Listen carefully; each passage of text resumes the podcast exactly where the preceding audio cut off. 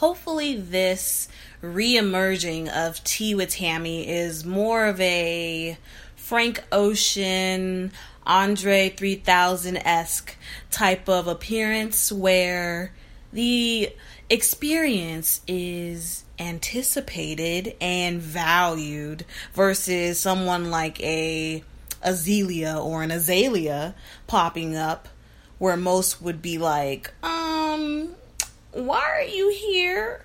I don't think uh, you're needed here. so hopefully it's not that. But yes, Tea with Tammy is back. Season 2 starts now.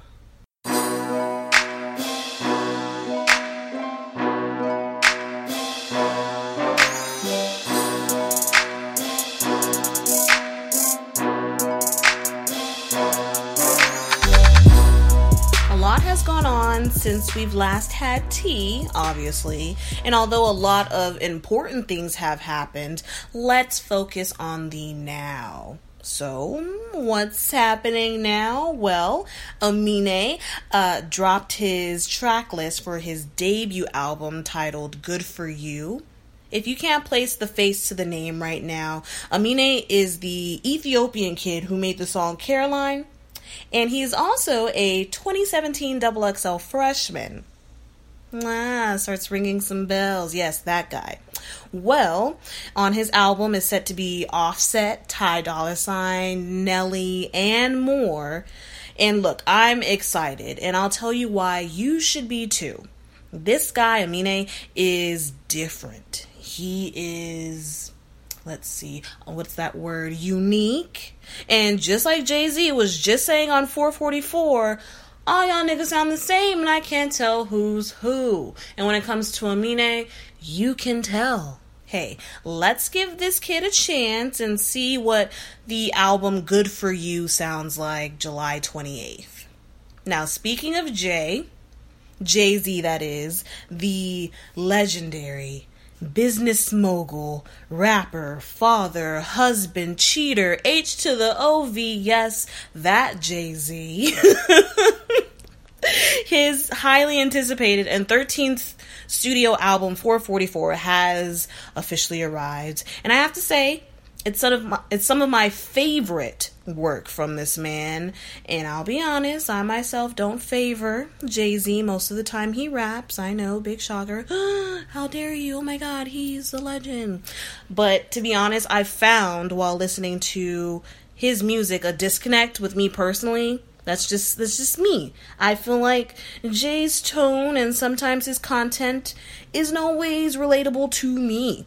But with that being said, 444 is Jay's most relatable and vulnerable album yet. So bravo H to the OV. I'm not going to dissect the album because that's just too much work, but one song in particular, that being the story of OJ, has caused some trouble in past paradise between Nicki Minaj and Meek Mill, spelled with two L's.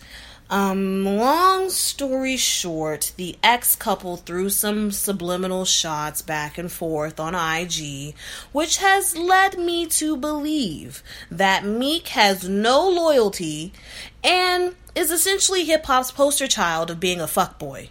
Yes, I said it, a fuck boy. Listen, Dream Chasers, I said what I said, okay? Look, you may not see it, but I peep shit from far yonder, and I have never been a fan of the way Meek moves. Listen, how dare you, Meek Mill, spelled with two L's, get on the gram and say that we need to expose these chicks with fake hair, nails, ass, boobs, etc. when you dated Nicki Minaj? I mean, it was an obvious shot at Nicki Minaj, but how how could you fix your lips and say that is something that you don't like when that's something that you longed for and actually had yourself?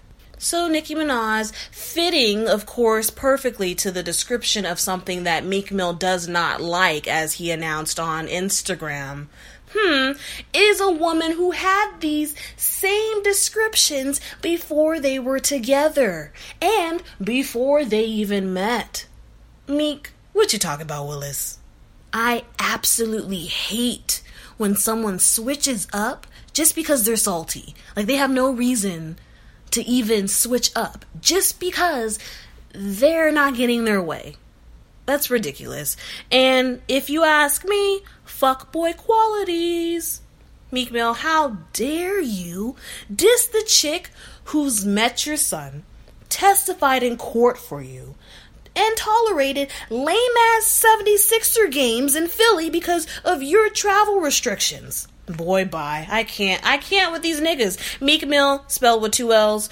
Um, you're canceled. I'm sorry. Even even if Nicki Minaj is the most pettiest person throwing shots at you, she's done so much for you all in your in your relationship that she does not warrant you coming at her ever. I'm sorry, that's just me. I might be riding for my girl Nicki a little bit too hard, but come on, Meek. She she testified in court for you, and then you get on the gram and say you don't like fake asses. Boy, bye. Cancelled. Anyways, now the last thing I want to discuss is the remake of the classic film Jumanji. Jumanji starred the late Robert Williams, where his character basically lived in a board game. He was trapped in a board game.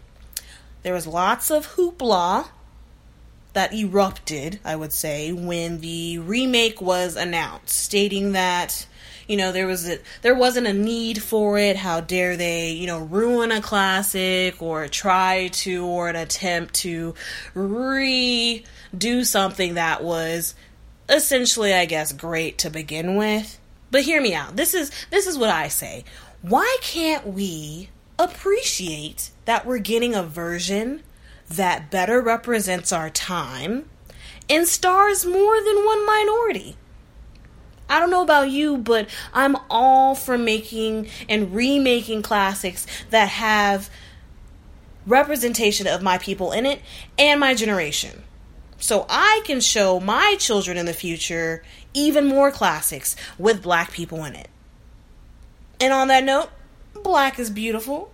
Tea Talks with you are magical. And don't forget to visit teawithtammy.com for shows, playlists, and blogs updated every week. Till next time, sippers. Tea with Tammy out.